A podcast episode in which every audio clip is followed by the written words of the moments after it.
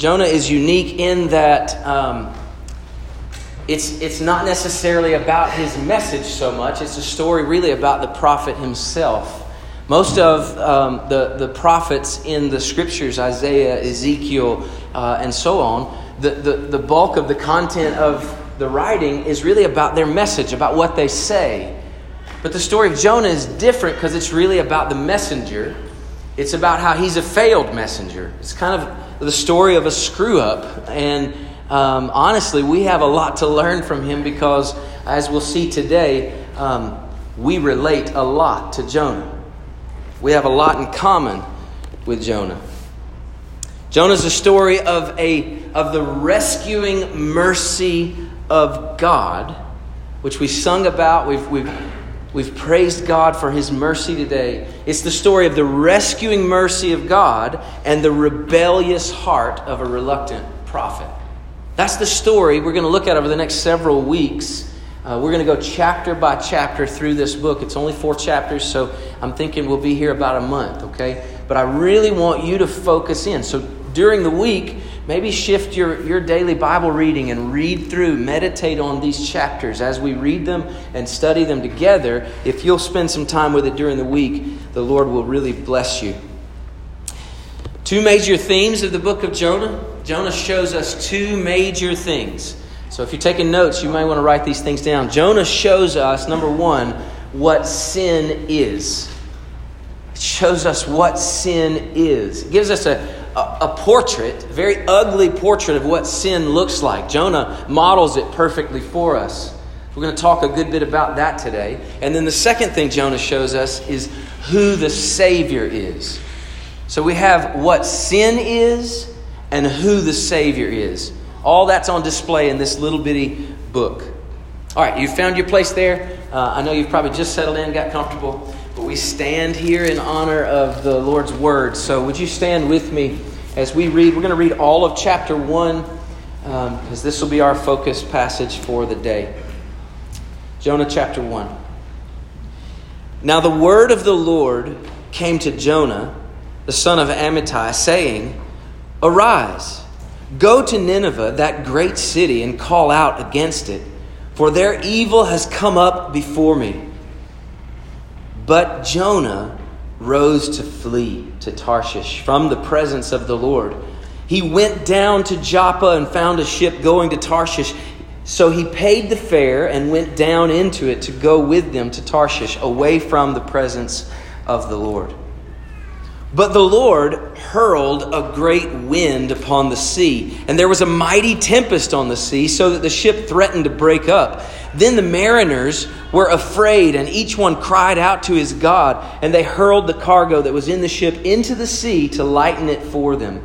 But Jonah had gone down into the inner parts of the ship and had lain down and was fast asleep. So the captain came and said to him, What do you mean, you sleeper? Arise, call out to your God. Perhaps the God will give us give a thought to us that we may not perish. And they said to one another, Come, let us cast lots that we may know on whose account this evil has come upon us. So they cast lots, and the lot fell on Jonah. Then they said to him, Tell us on whose account this evil has come upon us. What is your occupation, and where do you come from, and what is your country? What of what people are you? And he said to them, I am a Hebrew, and I fear the Lord, the God of heaven, who made the sea and the dry land. Then the men were exceedingly afraid and said to him, What is this that you have done? For the men knew that he was fleeing from the presence of the Lord because he had told them. Then they said to him, What shall we do to you that the sea may quiet down for us? For the sea grew more and more tempestuous. And he said to them, Pick me up and hurl me into the sea that then the sea will quiet down for you. For I know it is because of me that this great tempest has come upon you. Nevertheless, the men rowed hard to get back to dry land, but they could not, for the sea grew more and more tempestuous against them. Therefore, they called out to the Lord, O Lord, let us not perish for this man's life, and lay not on us innocent blood, for you, O Lord, have done as it pleased you. So they picked up Jonah hurled him into the sea, and the sea ceased from its raging. Then the men feared the Lord exceedingly, and they offered a sacrifice to the Lord and made vows. And here's the part of the story we all know so well. And the Lord appointed a great fish to swallow up Jonah. And Jonah was in the belly of the fish three days and three nights. Father, we need you today as we read the story of a man who hears your word and decisively disobeys. Can't help but look at your word today as a mirror of my own life. And all of us in this room, if we're honest, it's true. So, Lord, as we see our own face in the life of Jonah, as we look into the mirror of the word, help us, God, to not be hearers only, but doers to not look at ourselves and walk away and forget what we've looked like, but rather to see the truth of who we are, the glory of who Jesus is, to walk away changed by the gospel. This is our prayer. Holy Spirit, please let it be so. In Jesus' name, amen.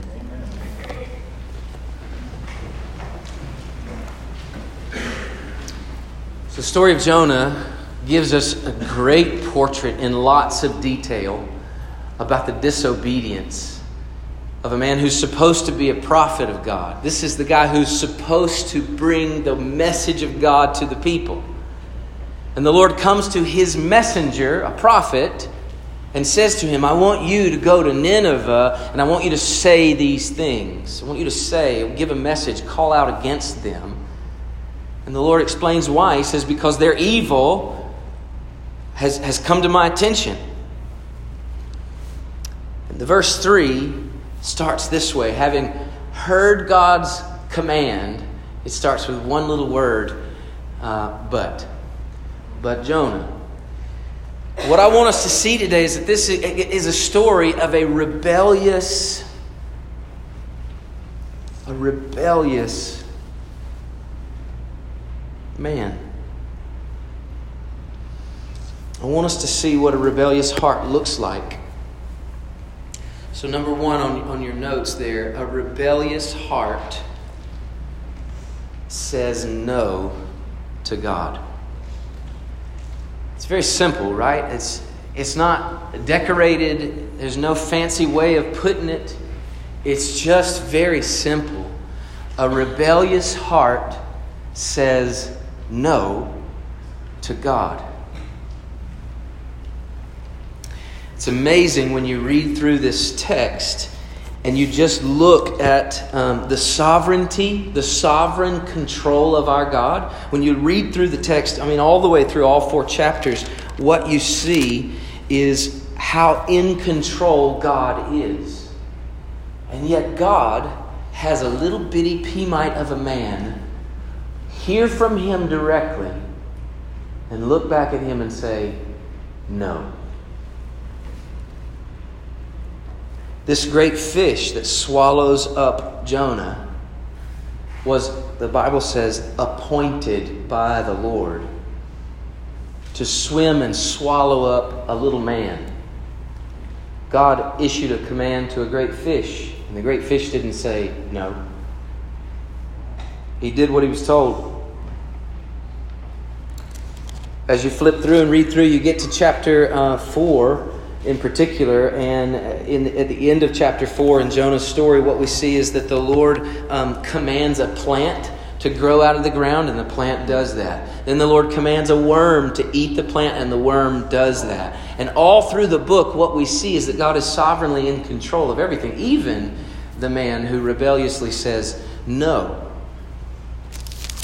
But a rebellious heart, just to summarize, says no to God. So as we as we look at Jonah, our tendency sometimes is to look at him and uh, and point at him and go, "Man, that guy." And the truth is, we have a lot more in common with this brother than we like to admit. So many times the Lord says to us, "Here's what I want you to do." and our rebellious heart, maybe in some kind of roundabout way, but looks back at God Almighty and ultimately says, No. What I want us to see a, a, few things about this disobedience, just straight from the text here. Disobedience is a downward drift. Uh, if, you if you write in your Bible like I do, I want you to see a couple of things. Look at verse 3. But Jonah rose to flee to Tarshish from the presence of the Lord. And look at just the way that um, the writer does such a beautiful job giving us these little details. The next phrase says, He went where? Which way? Down to Joppa. He found a ship going to Tarshish, so he paid the fare and he went which way? Down into it. Look at verse 5. The guys are throwing cargo that was into the ship. They're throwing it into the sea to lighten it for them. But Jonah had what? Gone which way? Down. And then ultimately, um, in verse 12, Jonah says to the men on board, he says, If, if you want the, the sea to calm down, pick me up, hurl me into the sea, then the sea will quiet down for you. I will, I, I'll sink down into the ocean. Here's the thing disobedience is a downward drift. It's a downward drift. What we need to know is there's no neutral, there's no coasting in relationship with God. You're, you're either walking with Him or you're walking away from Him. It's not a, there's no coasting. There's either hearing from Him and walking in obedience, or there's hearing from Him and pushing aside and going another way, which Jonah tells us is downward. And the, the crazy irony here, the way we live, is um, small steps of disobedience lead, lead to major fallouts in disobedience. Can we agree with that? The small steps you take away from God will lead to a devastating pit in your life. A few weeks ago, I was talking with uh, one of the men in, in, in jail, our local jail. We were just talking about his situation and um, the nature of his crime. And this is what he said to me, and I thought about this again this week. He said, You know, I never would have thought I would have done that. Never would have thought I would do that. And I was like, Well, how, how did that start? And he said, Man, some little bitty bad decisions. That's so true. You know, nobody wakes up and says, you know, I think I'm going to um, rape a girl today. The guy who does that 10 years prior found himself looking at things online he shouldn't see. And that pornography addiction developed into the point where he's making a really bad decision that he never thought he would do because disobedience is a downward drift. And if we're not careful to hear God in the little things and obey God in the little things and hear God in the big things and obey God in the big things, what we'll find soon is that we are on the downward drift of disobedience, going down, going down, going down. Disobedience is a downward drift. Another thing I want us to notice is that disobedience is available and it's costly. The crazy thing is, Jonah flees from God. He goes down to the port, to, to a city of Joppa, and guess what? There's a boat waiting on him, ready to board. Right? Do, do you realize there's always an opportunity to disobey God? There will always be an open door for you to do something other than what God wants you to do. Jonah sees his opportunity. The Bible says he pays the fare. And this is the reality about our disobedience is it's costly. More than you know. In the moment of paying the fare to walk away from God, you're actually paying with a credit card that's going to charge you loads of interest in the future. Does that make sense? When we disobey God, there's an immediate cost, but the cost down the road is way more than you want to pay. Somebody said one time sin um, costs you more than you want to pay, leads you to a place you don't want to go. Well, let's see, keeps you longer than you want to stay, and something else. I don't remember it. There's a fun little phrase, but I don't remember it. But you know the point. The point is this sin and disobedience is costly. and it's ready and waiting on you. Every time you want to turn away from God, there'll be plenty of opportunity for it. There's a ship ready for you. Jump on board and go as far as you want to go, but it'll cost you. That's disobedience. And that's how a rebellious heart says no to God. Another thing I noticed about Jonah is disobedience dulls your senses.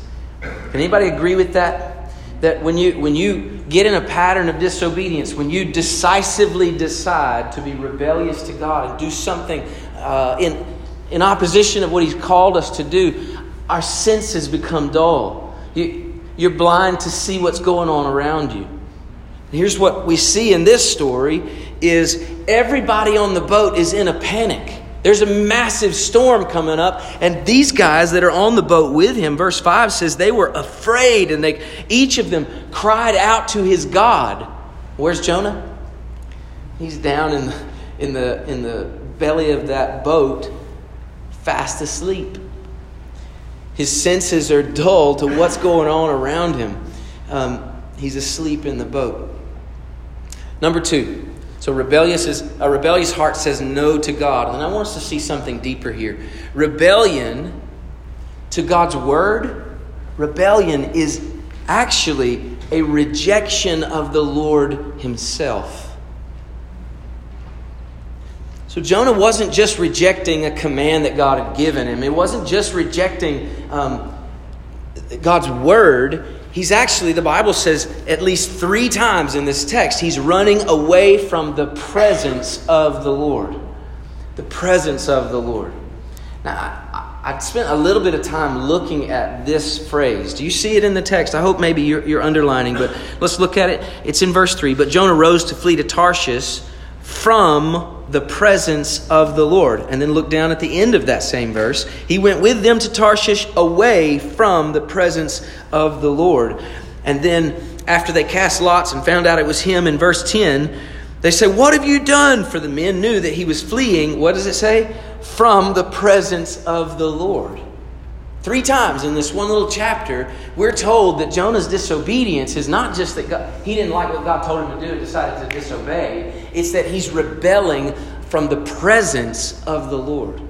So I, I wanted to do a little digging into this because Jonah's a he's a theologian, man. He's a prophet. He knows better. The, the reality is you, you can't get away from God. I don't know if you know that or not. You can run from God all you want, but you cannot get away from Him. Psalm 139 says, It doesn't matter where I go, I can go to the depths of Sheol, but you are there. I could go, he, the psalmist writes, and he says, I can go wherever I can go, but I cannot get away from you. You are everywhere. And it speaks to the omnipresence of our God. He's inescapable. Do you know that? Even in your disobedience, God is inescapable. You can't get away from his presence. So I had to do a little digging because Jonah knows better. You know what I found? The Hebrew word here that's translated for us presence actually means face. My children have three precious girls, but every now and then they disobey. Every now and then, my girls have a, a, rebellious heart that surfaces, and daddy says, Hey, I want you to do this, and they say, No. Every now and then in the moment that daddy comes for the girls, in the moments that I go for my children to bring them back to me, do you know what is very common? I have to say, hey, look me in the face. Because my children don't want to see my face in the midst of disobedience. And it's something about a nearness to God, a sense of His presence, to look Him in the face. And Jonah is fleeing from the face of God, from this nearness, this relationship that's, that's the beauty of fellowship. Jonah's like, I, I don't, I don't want to do that. And to me, it's worth saying no. So being away from your face, I, I just, I can't be near you. I don't even want to see you. Rebellion is not just refusing to do what he says, it's actually a rejection of him himself. I want us to know that God takes our disobedience seriously. It's not just to sweep it under the rug, it'll be okay. God takes it seriously.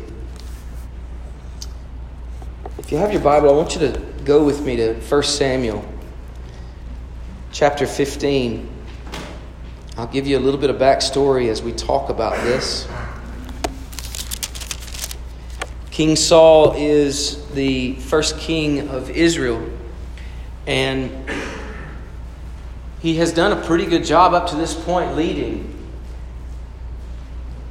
But it's at this point they, they're waiting to um, take a, a, a, people and a land. They're waiting to conquer an, another land and another people and take captive. Um, and they're waiting on Samuel to come and to make a sacrifice to the Lord. This is what God had prescribed. I want you to make a worshipful sacrifice to me before you go into battle. And, and King Saul is ready to pounce. He's ready to do what he, what he wants to do. He's ready to go to war. And Samuel is not there yet. Samuel has not come. So King Saul says, You know what? I tell you what, I'll just do the, the, the, sacrifice. We'll do it together. We'll, we'll kill the lamb and we'll do the sacrifice. We'll do our thing and then we'll go. We'll just go ahead and do it. Well, that's what he does. And you might think, well, that's a slight thing. I mean, he just didn't, he didn't wait on Samuel to come, he just did it himself. The Lord takes our disobedience seriously. I want us to see what Samuel says to Saul when he comes. I want you to look with me at verse 17 and we'll read all the way to verse 23. Samuel said, Though you are little in your own eyes, are you not the head of the tribes of Israel? The Lord anointed you king over Israel. And the Lord sent you on a mission. Do y'all see that? We might should underline that as it relates to Jonah. The Lord sent you on a mission and said, Go, devote to destruction the sinners, the Amalekites, the, and fight against them until they are consumed. Why then did you not obey the voice of the Lord? Why did you pounce on the spoil and do what was evil in the sight of the Lord? And Saul said to Samuel, I have obeyed the voice of the Lord. I have gone on on the mission on, on which the Lord sent me. I have brought Agag, the king of Amalek, and I have devoted the Amalekites to destruction. But the people, the, it was their fault, right? the people took the spoil, the sheep and the oxen, the best of the things devoted to destruction, to sacrifice to the. They took them, but they were going to they were going to give them as worship to God. He's just rattling off excuses now. And Samuel says to him, verse 22, Has the Lord as great a delight in burnt offerings and sacrifices as in obeying the voice of the Lord? Behold, to obey is better than sacrifice, and to listen better than the fat of rams. Pause for a second. I want us to hear what, what Saul has just done. He's taken matters into his own hands. He did what he thought was best. He kept the king, made him his captive. His people kept all the goods when they went to battle, even though the Lord had said, I want you to utterly destroy everything. They kept the stuff, they brought it back. And then Saul says, Well, they only kept it to, to give it to, back to God as an offering. And Samuel says, Does the Lord want your sacrifices of disobedience? No, he wants your obedience. Listen to his voice and obey him. Now look at the next verse. I want you to see this. It says, For rebellion is as the sin of divination, which means witchcraft. And look at this word presumption. I really want us to hold on to that word because I think that's a big part of our problem. Presumption is as iniquity and idolatry. Because you have rejected the word of the Lord, look at the punishment. He has also rejected you from being king. All right, go back to Jonah. Point I want to make here is this God takes our disobedience seriously. And there are consequences. In Saul's life, this was the end, the beginning of the end of his kingdom. This was the, this was the turning point where God took his hand off of King Saul. King Saul presumed that he knew better. God had given command, but King Saul said, Nah, I think we'll do it this way. And I would say to us, church, probably you are like me, in that maybe when you hear a word from God, you probably don't go, No. You probably say, mm, Let's try this. And what we learn from King Saul is that God says those are the same thing. He says that presumption is idolatry. What the Lord is saying there is who's God here? Am I God or are you God? When I say do this, do you have the right to say, no, we'll do that? No. Our presumption and our rebellion, the Lord says, is idolatry and witchcraft. That's how seriously He takes it. Rebellion is rejection from the Lord. So the takeaway here is that sin is no small thing. It's no small thing. Thirdly, rebellion brings the wrath of God. This is how God deals with sin. This is how God feels about sin. God brings his wrath. What I want us to know quickly is there's a difference between anger. This is obviously God is angry about sin. There's a difference between anger, it's a feeling that's deep within us, and wrath. Wrath is how that feeling comes out in action.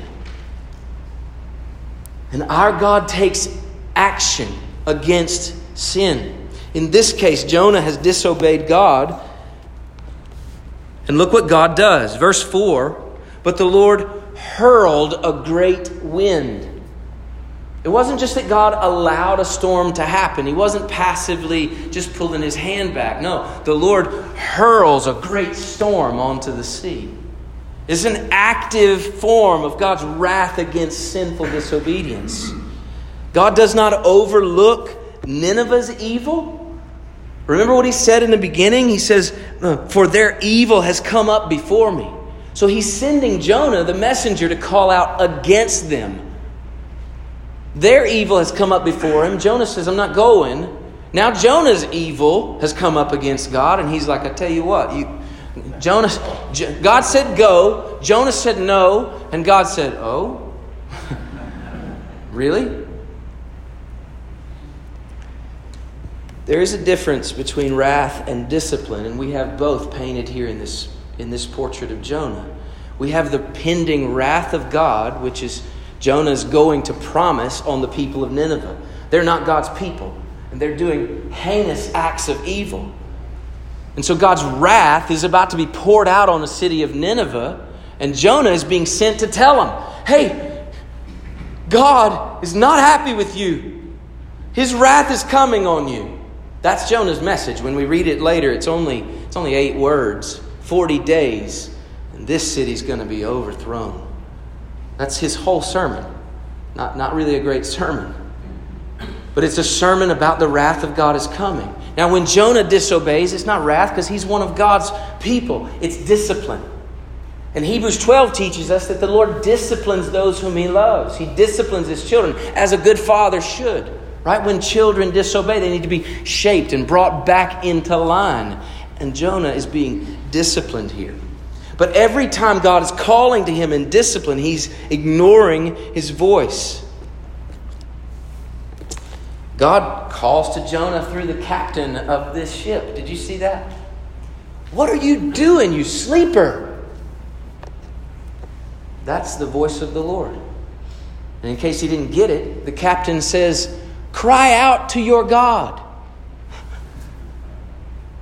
Isn't it amazing how God can use even uh, a, a, a, polytheistic pagan to cry out to the prophet of God and say, Would you just pray? Would you just pray? But as we read the whole chapter, everybody on the boat is praying except Jonah. Everyone's crying out to their multiple different gods, lowercase g, and none of them are helping. They're, they're desperately, frantically throwing stuff overboard. We're doing everything we can. Jonah, would you cry out to God?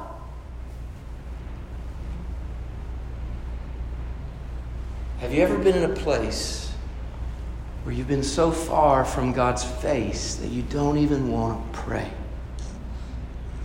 I have. And if we only knew that the rescuing mercy of God was just our knees away. Oh God.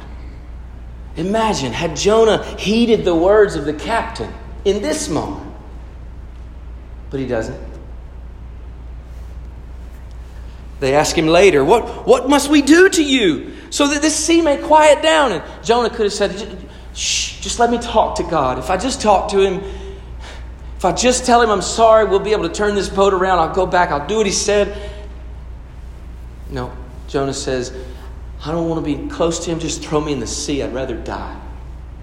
This is how deep the downward drift of disobedience can take us. I'd rather die than be near to this God. I'd rather die than do what he said. Just throw me over. The Lord is even merciful in that. I hope we see the mercy of our God in the storm. In the ship that was meant to be his escape, God sends a, storm that's starting to break it up. These, the captain and the sailors are like, what, what did you do? Just cry out to your God. And God is seeking him even through the, the, the pagans on board. And then they finally throw him over. Does God just leave him? No.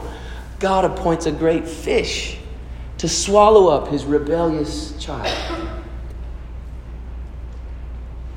This is the rescuing mercy of a loving God. In the midst of the story about the rebellious heart of a reluctant prophet. So, what we see here is that God's mission is to rescue and restore. His mission is to rescue and restore. God has sent Jonah to preach wrath and judgment to Nineveh, which God wants to rescue.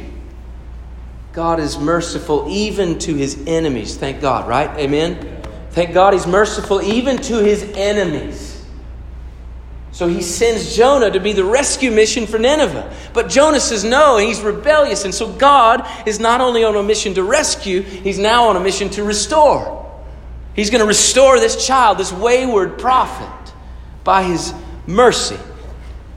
Here's what we see about God. Number four God pursues sinners with mercy. God pursues sinners with mercy. We ought to celebrate because that's our story. That's my story. God came after me, a sinner, and by his mercy, he redeemed me to himself. He came on a rescue mission for me and for you.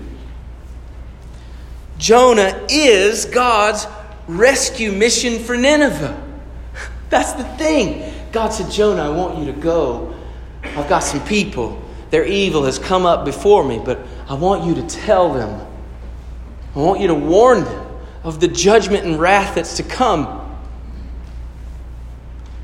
Jonah is the rescue mission for Nineveh.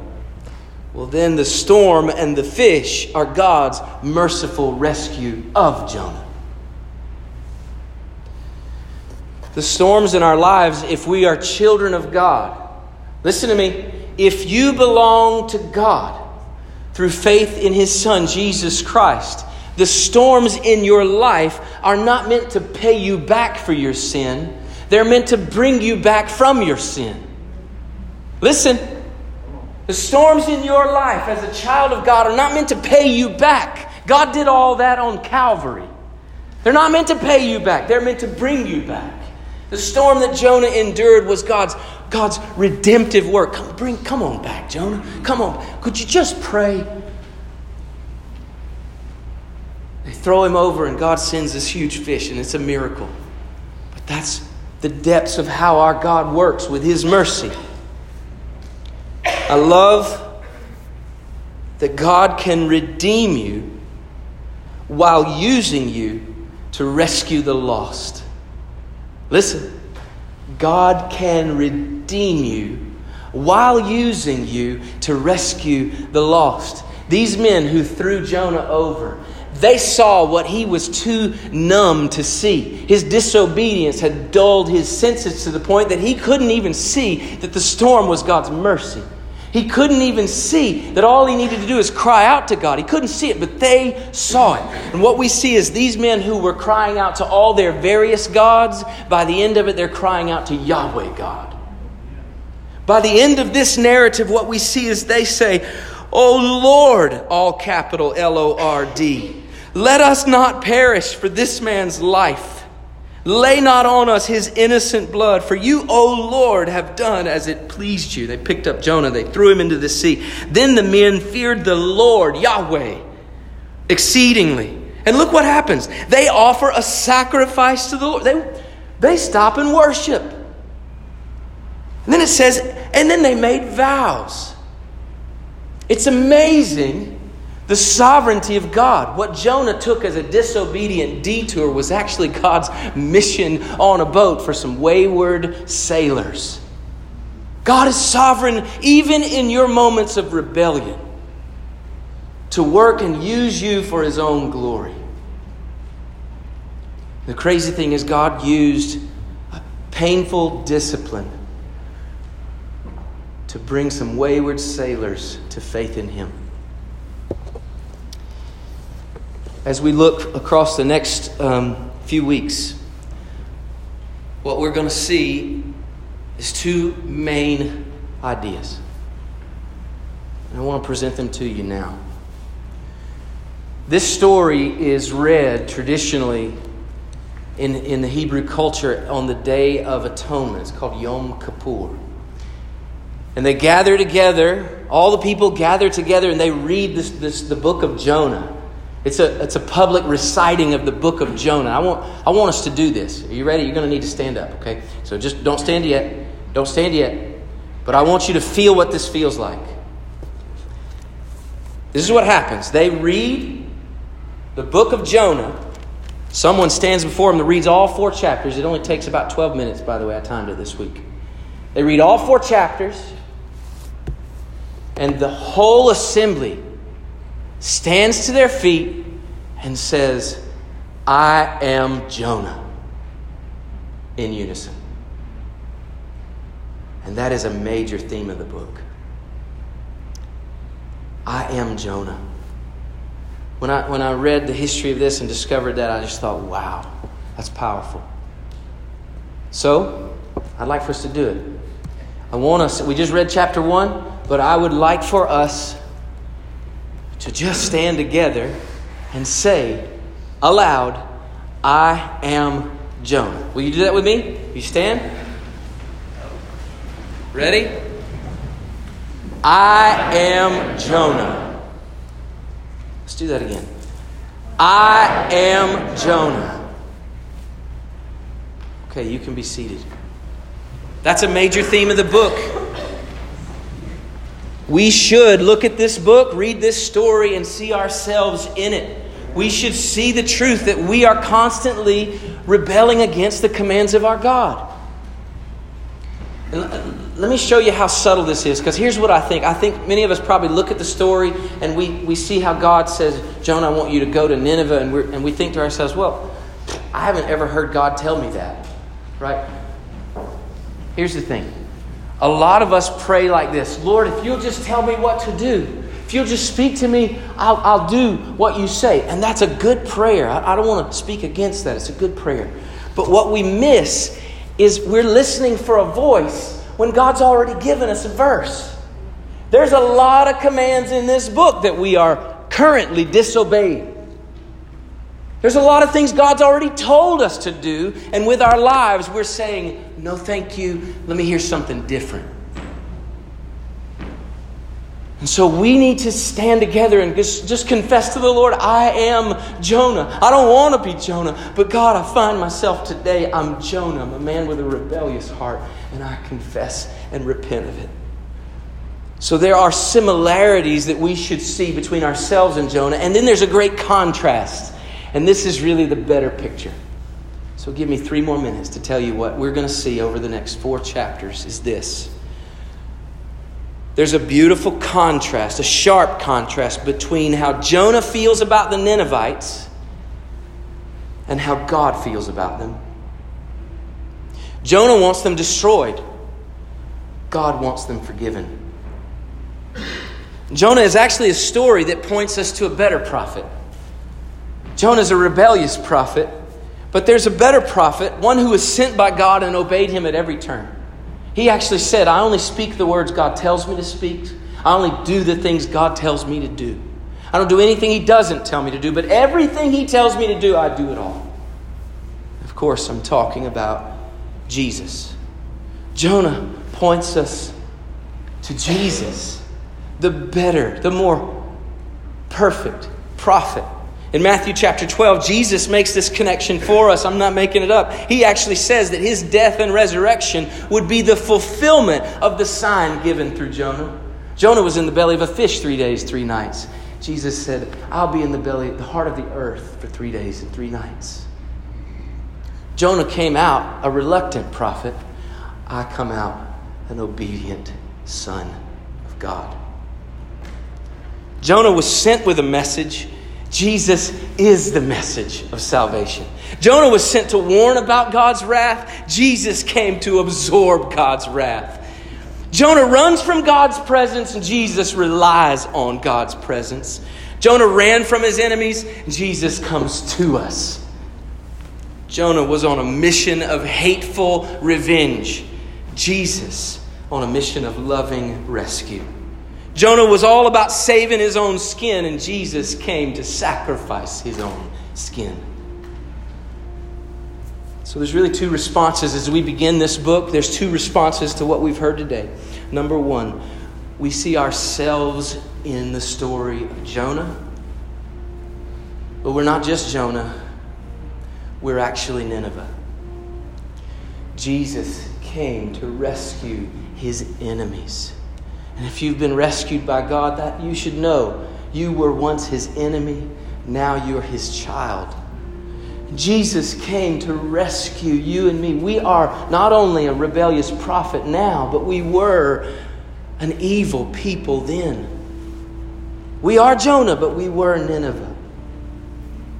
So, two things that should compel in us one, worship first,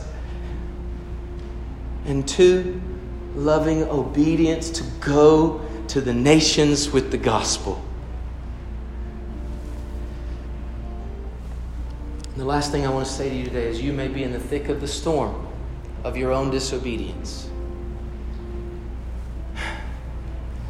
Don't let disobedience dull your senses to where you don't see the merciful hand of God. Let me be the captain on the ship in your life.